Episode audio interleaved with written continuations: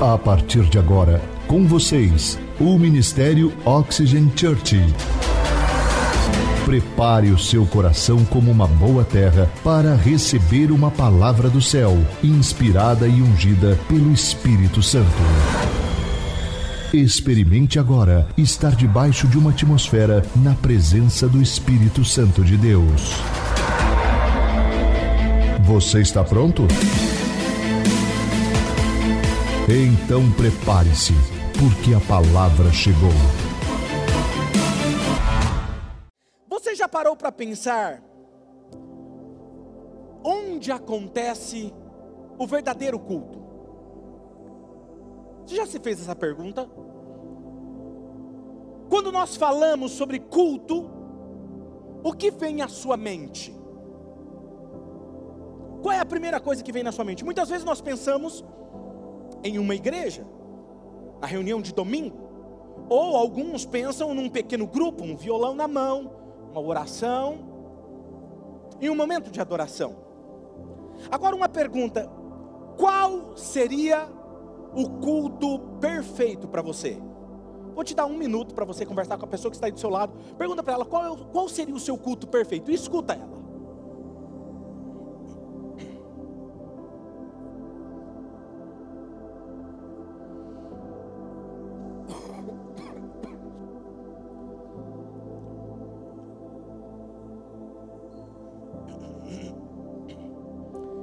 Online, digite aqui nos comentários, digita para você qual é o culto perfeito. Qual, como seria esse culto?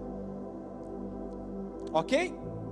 Muitos acreditam que um culto perfeito seria uma igreja, seria um culto perfeito para ele seria na igreja favorita dele. Nós temos algumas igrejas favoritas. Talvez muitos de vocês falam a minha igreja favorita é a Oxygen Church.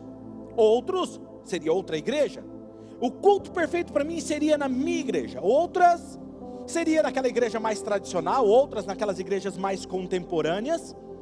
O seu culto perfeito seria na sua religião. Talvez alguém diria: "Não, o culto perfeito para mim é na minha religião". E na religião que os meus pais me ensinaram como sendo a correta. Lá seria o meu culto perfeito. Outros acreditam que o culto perfeito seria um conjunto de rituais corretos, ou seja, uma liturgia correta, um rito correto. Outros teriam que dizer assim: não, o culto perfeito teria que ser desse jeito para mim, ou talvez se eu estivesse vestido desse jeito. Mas Outro diria: não, é, é, se eu falar um conjunto de oração perfeita, aquelas frases decoradas, aí seria o meu culto perfeita, ou tal perfeito, ou talvez não, eu teria que ter a postura correta. Por exemplo, algumas igrejas não concordam, por exemplo, de você pegar um cappuccino e sentar aqui e comer enquanto você está me assistindo pregar. Aqui você fica à vontade. Mas eles acreditam que tem um culto perfeito. Tem outros que esperam o domingo para prestar o culto a Deus. Não, porque é o dia de eu ir no culto. Então você parar essa roupa para ir no culto. Só que quando estão com outros, ele diz o seguinte: não, é quando eu estou com outros que eu consigo prestar o meu culto perfeito. Para alguns, o culto perfeito seria aquele carregado de emoção, lágrimas, experiências sobrenaturais. Nós sabemos que, como cristãos verdadeiros, seguidores de Jesus, imitadores de Jesus, nós sabemos que o nosso culto a Deus transcende as quatro paredes vai muito além de uma reunião, de um pequeno grupo, ou talvez uma utopia de um culto perfeito. E é sobre isso que nós vamos conversar nos próximos minutos. Por isso, o título da mensagem de hoje é Redefinindo a Adoração, o Poder Secreto da Mente. Feche os seus olhos, Pai. Te peço em nome de Jesus, que a tua palavra caia como semente revelada em nossos corações. Espírito Santo, Senhor é aquele que conhece o mais profundo da nossa alma, os nossos pensamentos mais obscuros, as nossas limitações e por tudo aquilo que temos passado. Sabendo disso, eu oro para que a tua palavra seja revelada aos nossos corações hoje. Me dê o dom da tua palavra para transmitir aquilo que está no teu coração, aquilo exatamente que o Senhor quer falar com cada um. Oro assim em nome de Jesus. E todos dizem amém. Abra o seu aplicativo na versão da Bíblia que você preferir. Evangelho de João, Evangelho de João, capítulo de número 4, versículo 19 ao 24, que diz assim: Disse a mulher: Senhor, vejo que é profeta. Nossos antepassados adoraram nesse monte, mas vocês, judeus, dizem que Jerusalém é o lugar onde se deve adorar. E Jesus declarou: Creia em mim, mulher, esta próxima hora em que vocês não adorarão Pai, nem nesse monte, nem em Jerusalém. Vocês, samaritanos, adoram o que não conhecem. Nós adoramos o que conhecemos. Diga assim: adoramos o que conhecemos. Pois a salvação vem dos judeus. No entanto, está chegando a hora, e de fato já chegou, em que os verdadeiros adoradores farão o quê? Adorarão o Pai em espírito e em verdade. E são estes os adoradores que o Pai procura. Deus é espírito, e é necessário que os seus adoradores o adorem em espírito e em verdade. A primeira coisa que eu quero falar com vocês hoje é redefinindo o lugar da adoração. João 4:21 vai dizer o seguinte: Jesus declarou: "Creia em mim, mulher. Está próxima a hora em que vocês não adorarão o Pai, nem neste monte, e nem em Jerusalém. As pessoas, preste muita atenção, porque vai quebrar muito paradigma essa mensagem de hoje. Desde sempre procuram definir um lugar de culto. Desde que o ser humano é ser humano, ele busca adorar uma divindade, ele busca adorar a Deus.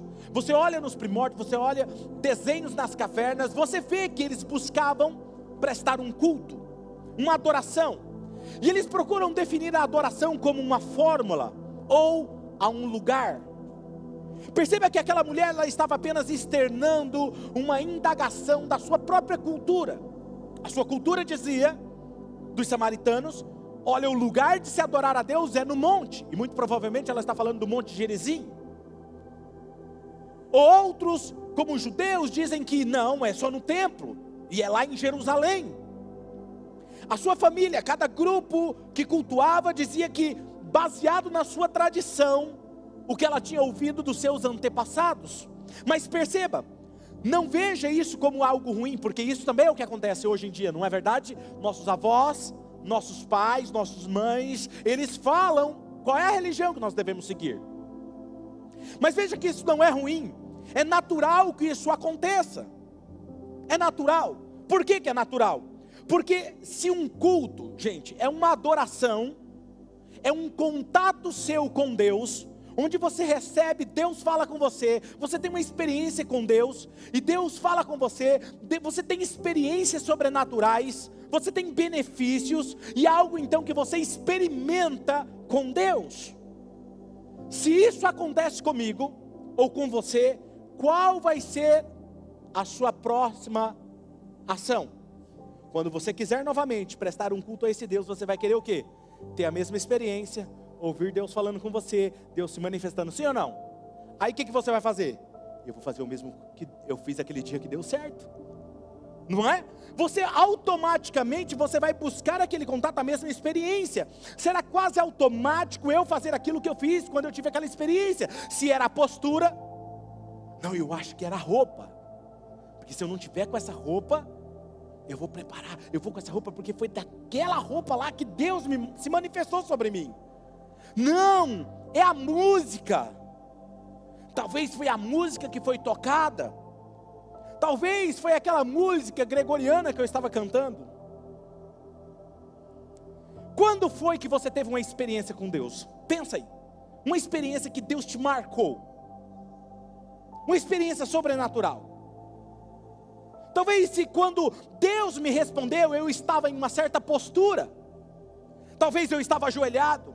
Aí eu falo que Deus só responde quando nós estamos ajoelhados.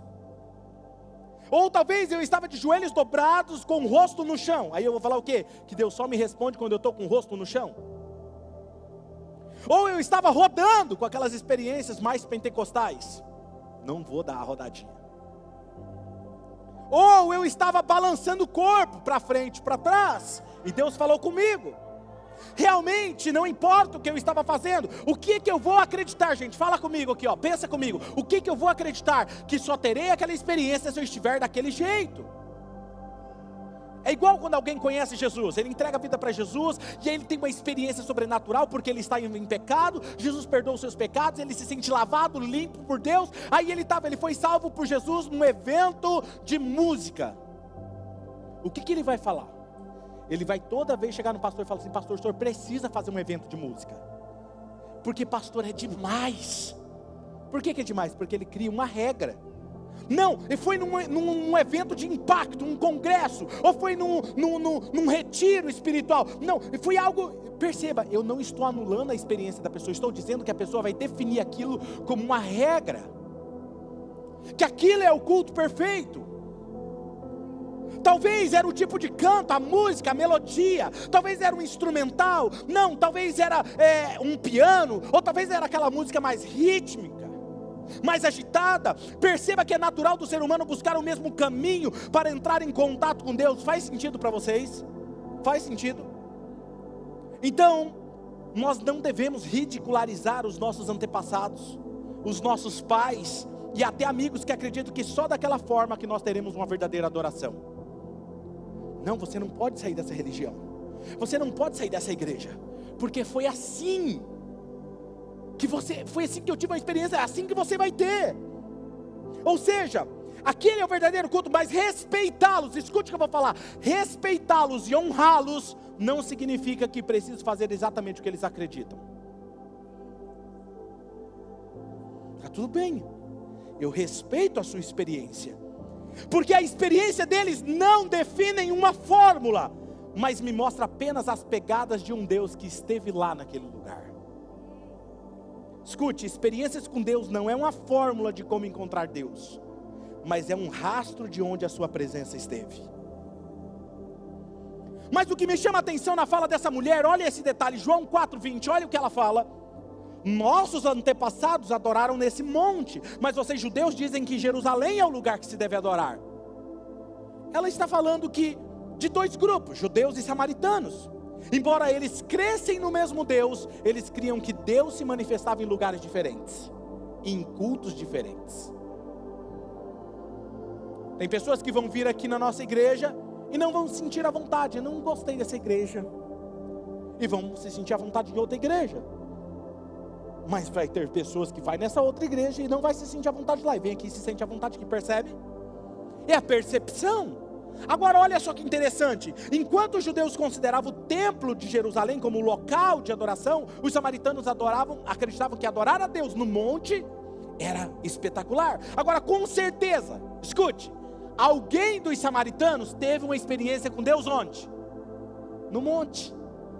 E eles vão falar: o lugar de buscar a Deus é no monte. E com certeza alguém dos judeus teve uma experiência com Deus onde? No templo.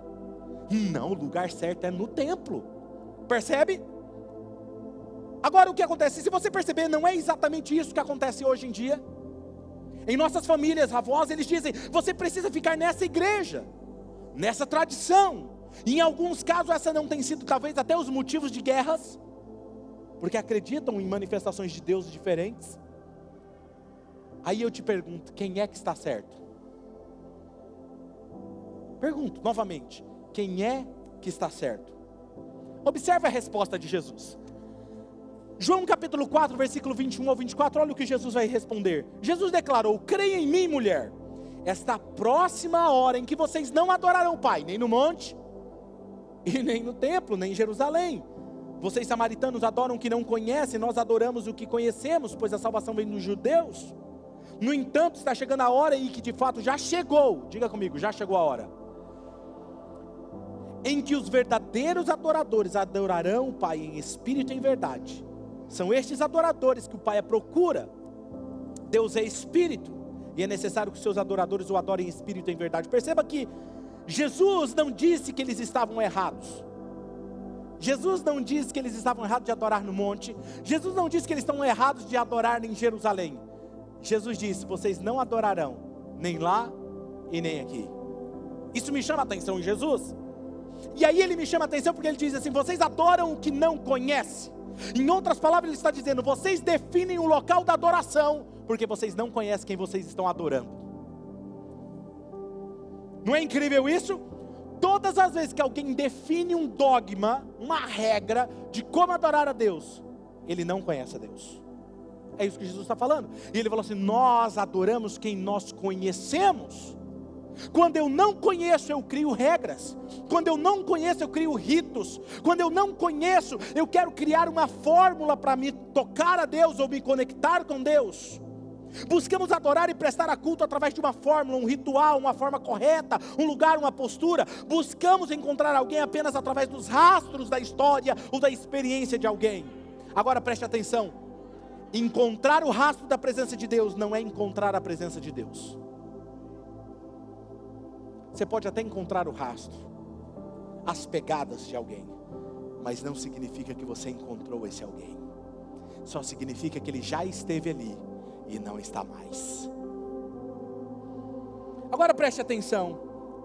Está cheio de pessoas dentro da igreja perdidas, brigam, quebram relacionamentos, fazem guerras, discutem por defenderem com unhas e dentes o rastro onde Deus esteve acreditam que estão prestando um culto verdadeiro enquanto só estão insistindo em permanecer num lugar que Deus já esteve lá e não está mais. A pergunta então que sobra é: onde Ele está? Onde Ele está? Dois, segunda coisa que eu quero dizer para vocês é que encontrando o lugar de adoração. João 4, 23 24 vai dizer que de fato já chegou e que os verdadeiros adorarão o Pai onde? Em espírito e em verdade. Aqui Jesus quebra paradigma. Ele nos diz onde encontrar o Pai. Ele diz: vocês não encontrarão buscando os seus rastros. Vocês, onde ou onde ele esteve, mais o encontrarão em seu espírito, quando buscarem verdadeiramente de coração, porque o conhecem. Quando ele nos diz, Eu sou o caminho, a verdade e a vida, nós já aprendemos que ele estava se referindo sobre o tabernáculo. Não tenho tempo para me aprofundar nesse assunto aqui. Se você quiser entender melhor sobre esse assunto, você pode buscar no YouTube, nas nossas plataformas digitais, a série de Espírito do Alto 1 e 2. Lá eu falo de forma profunda sobre isso. E Jesus está dizendo: nós já sabemos que o modelo do tabernáculo ele apontava para o nosso corpo humano, o corpo físico. O santo lugar e o santo dos santos representavam o que? O cérebro humano, a mente humana. Agora preste atenção, a sua mente foi desenhada para se encontrar com Deus e existe um lugar de conexão aí dentro para você se conectar com Deus. Por isso, pessoas de diferentes etnias, povos, nações, línguas diferentes, lugares diferentes, independente se estavam em um monte ou em um vale, se estavam num templo ou se estavam andando pelo caminho, como aqueles dois discípulos a caminho de Emaús. Uma experiência, tiveram uma experiência de encontro com Deus, não por causa do local, não por causa de uma fórmula ou de um ritual, mas porque todos eles tinham um espírito e uma mente que se conectou com Deus.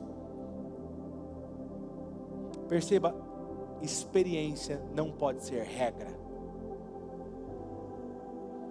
Sabendo disso, Deus ele não está preso em nossas gaiolas evangélicas.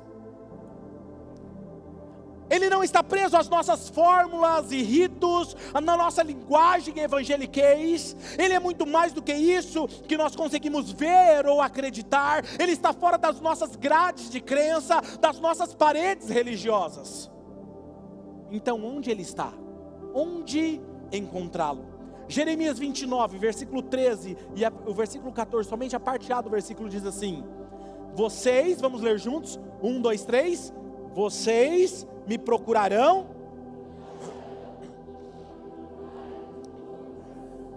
Eu me deixarei ser encontrado por vocês, declara o Senhor. O termo coração não é um músculo que você tem aqui bombeando sangue dentro de você. O termo no hebraico aí é levav, que significa homem interior, mente, vontade, coração, alma, inteligência, conhecimento, razão, reflexão, memória. Em outras palavras, Deus está dizendo: vocês me acharão quando vocês me procurarem com toda a sua mente, com todo o seu conhecimento focado em mim. Não importa onde você estiver ou como estiver, se estiver disposto, você me encontrará, porque eu me permitirei ser encontrado. E isso me fascina em Deus. Como eu amo isso em Deus. Me apaixona um Deus que ama a todos, sem discriminação.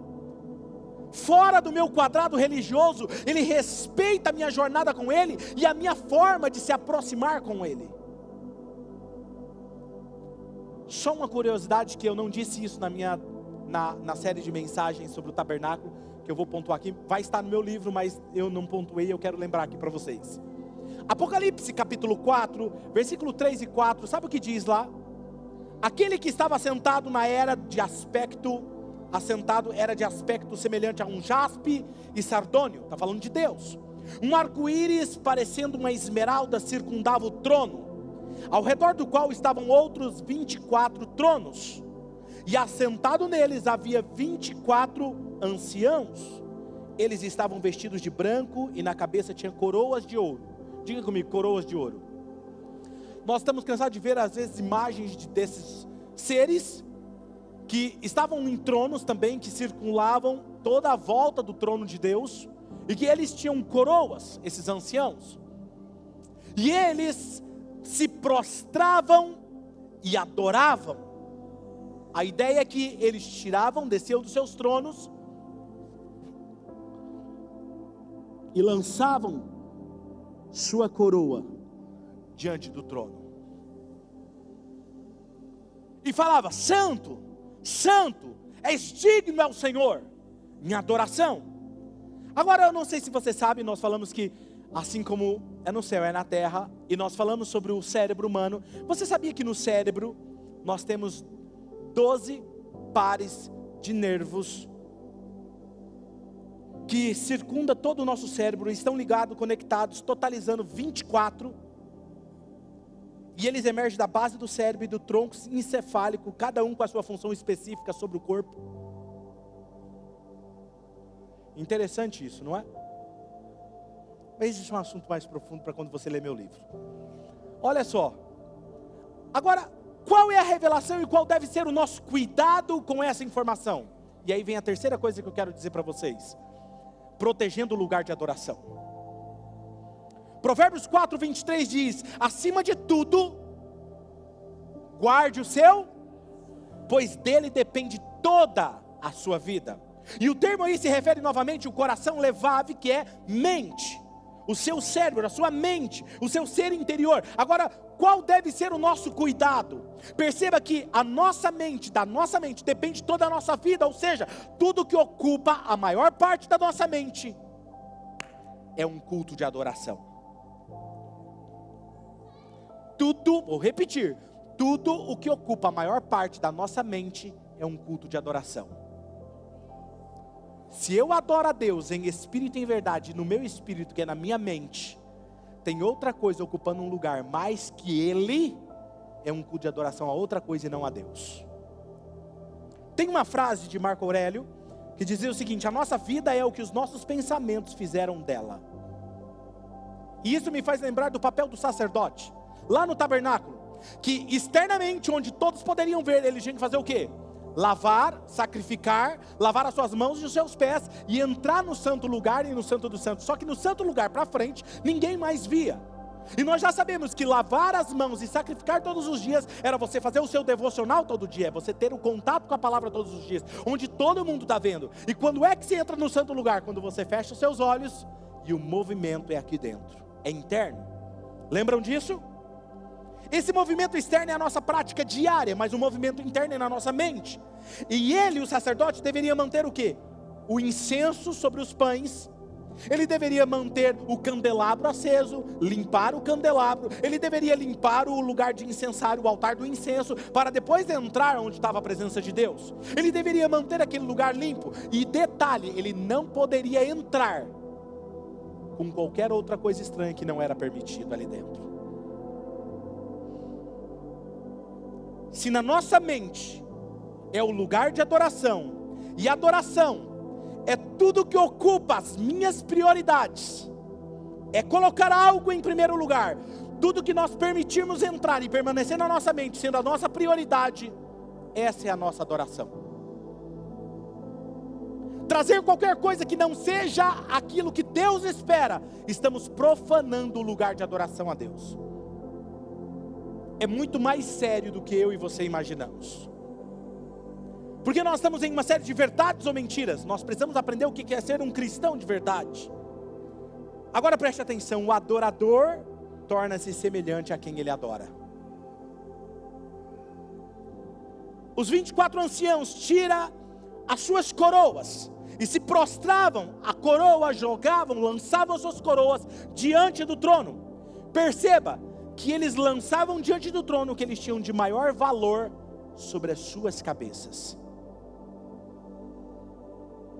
Lançar sua coroa é lançar aquilo que você mais valoriza em sua cabeça, é o que reina em sua cabeça e em sua mente. Apocalipse 4:10 os 24 anciãos se prostravam diante daquele que está sentado no trono e adoravam aquele que vive para todo sempre, e eles lançam as suas coroas diante do trono. A pergunta é: o que vocês têm permitido entrar, permanecer e reinar na sua mente? Perceba que foge da aparência, foge do externo. Talvez seja a coroa da murmuração Todas as vezes que você fica reclamando em sua mente, pensamentos tóxicos, negativos, rodeando a sua mente, falando mal de outras pessoas, talvez xingamentos, palavras torpes, vazias, é vomitar o que reina na sua mente sobre as pessoas. Provérbios 6, versículo 16 ao 19. Há seis coisas que o Senhor odeia, sete coisas que ele detesta: olhos altivos, língua mentirosa, mãos que derramam sangue inocente, coração que traça planos perversos, pés que se apressam para fazer o mal, a testemunha falsa que espalha mentiras e aquele que provoca discórdia entre irmãos. Talvez o que reina na sua mente é a coroa da ganância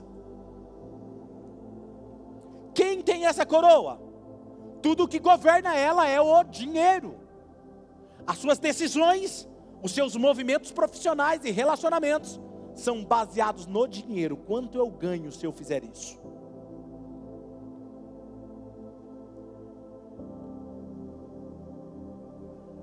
Talvez para ganhar o dinheiro, você está disposto a fazer qualquer coisa, como mentir, enganar, roubar, roubar o governo. Afinal de contas, todo mundo faz isso. Quero ler um texto com vocês de Provérbios 28, versículo 9 e 10. Diz assim: Deus despreza até as orações de quem não obedece à sua lei. Quem engana uma pessoa honesta e a leva a fazer o mal, cairá na própria armadilha. Mas quem é correto será bem recompensado. Aqui, eu já nem falo sobre ser dizimista e ofertante, eu não quero nem entrar nesse mérito. Porque se você rouba a Deus, que a Bíblia diz que quem não dá o dízimo e não oferta é ladrão, está roubando a Deus. Se você rouba a Deus, você não vai ser mais honesto em mais nada na área das suas finanças. Aí eu nem vou entrar nesse assunto. Porque se eu não sou honesto com Deus que vê todas as coisas, como é que eu digo que eu sou honesto com as outras pessoas? Esse é o problema. O dinheiro é a sua coroa e não o seu escravo. E Jesus disse que ele deve ser o seu escravo e não a sua coroa. Talvez é a coroa do ressentimento que você carrega.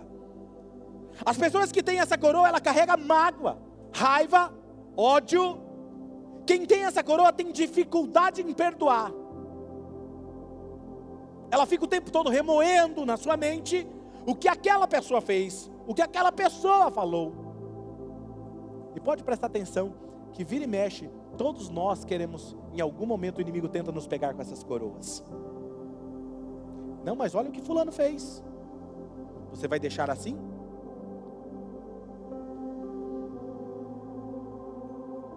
E isso é o que reina na sua mente.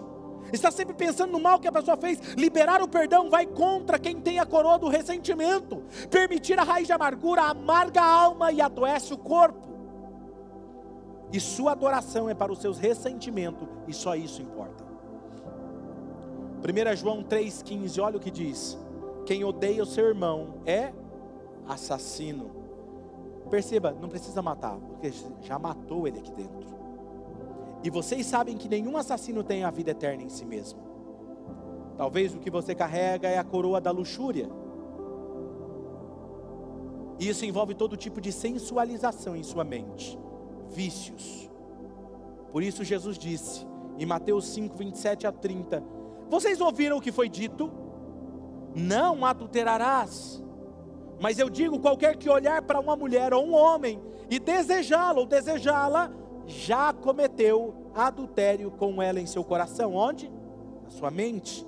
Se o seu olho direito o fizer pecar, arranque-o e lance fora.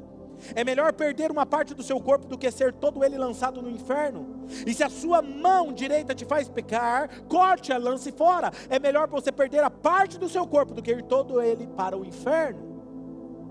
Ele está falando de você fazer isso literalmente.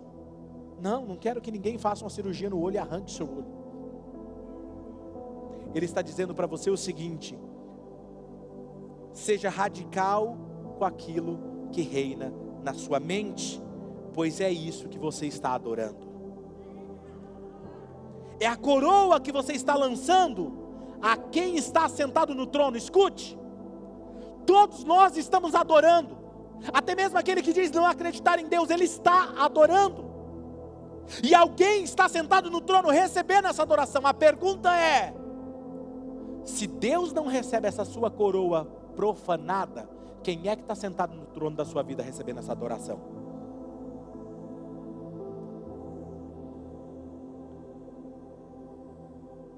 Quem é que está sentado no trono da sua vida recebendo essa adoração da coroa da murmuração, coroa da ganância, coroa do ressentimento, coroa da luxúria?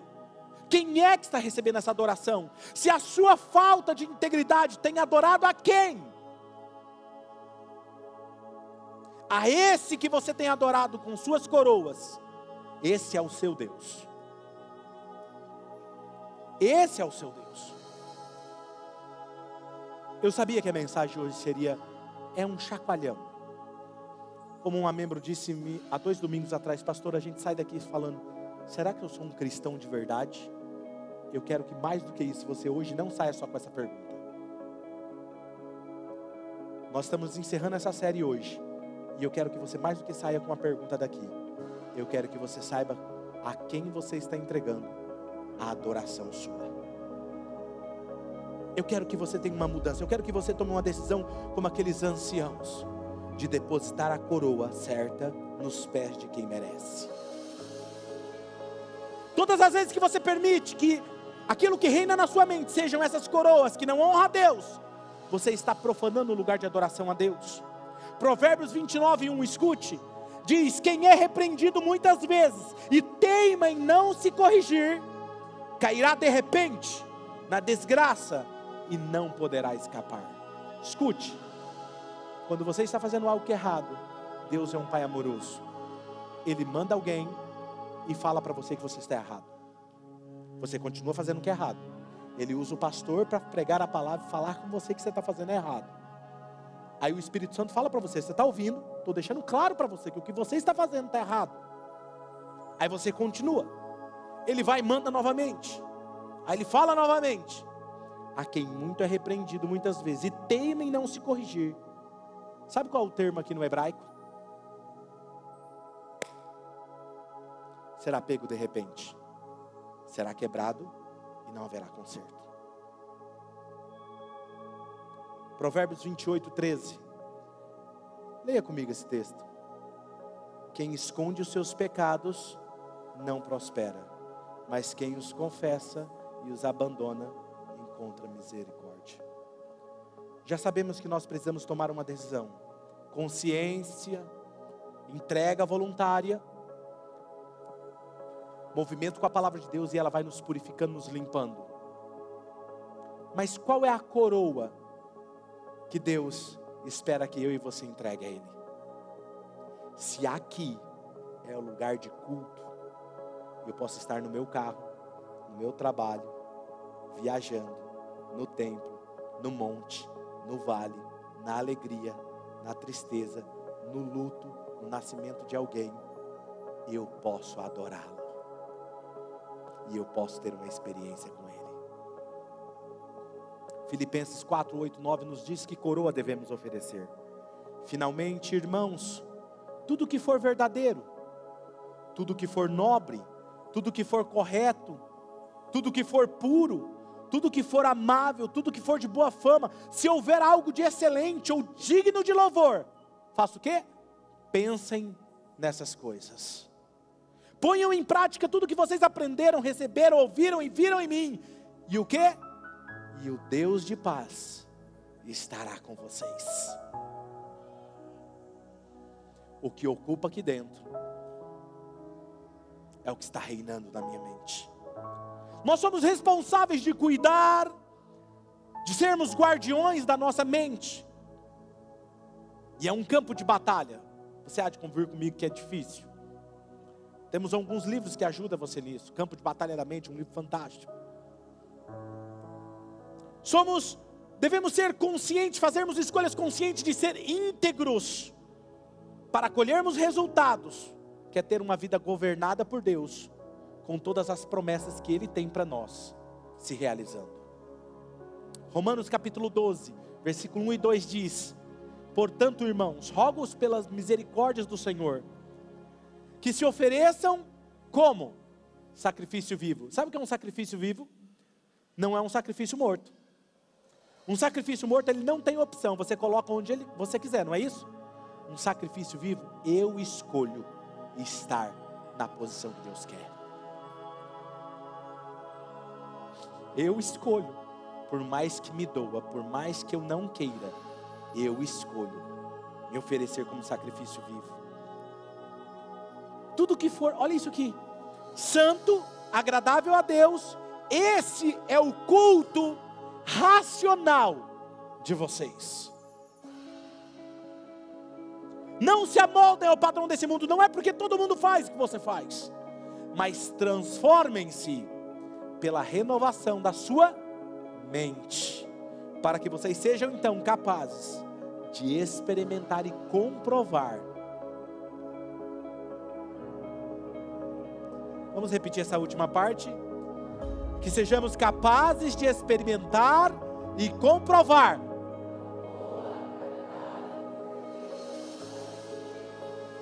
quero terminar com uma oração de Davi. Davi foi chamado de o um homem segundo o coração de Deus. E me chama a atenção. Eu gosto de estudar a vida de Davi. E Davi não era perfeito. Davi, como é que ele como é que ele poderia ser um homem segundo o coração de Deus se ele mandou matar? Se ele adulterou? O que o tornou segundo o coração de Deus? Está cheio de gente achando que ser o segundo coração de Deus é a perfeição. Você jamais vai chegar lá. Sabe? Ser segundo o coração de Deus é quando é corrigido, se arrepende e muda os seus caminhos. O profeta chegou em Davi, Davi, você está errado, você adulterou, você matou. Sabe o que ele fez? Entrou dentro do quarto, entrou em jejum, em arrependimento, até que Deus o perdoou. Isso é ter um coração segundo o coração de Deus. E aí no Salmo 51, ele escreve o Salmo 51 em arrependimento. Se você quiser saber, leia depois do Salmo 51. Mas eu quero ler o versículo 7, que diz assim, ó: Purifica-me com isopo, e eu ficarei puro. Lava-me, e mais branco do que a neve eu serei. Não é sobre ser perfeito é sobre ser corrigido, se arrepender e mudar os seus caminhos. Se coloque em pé.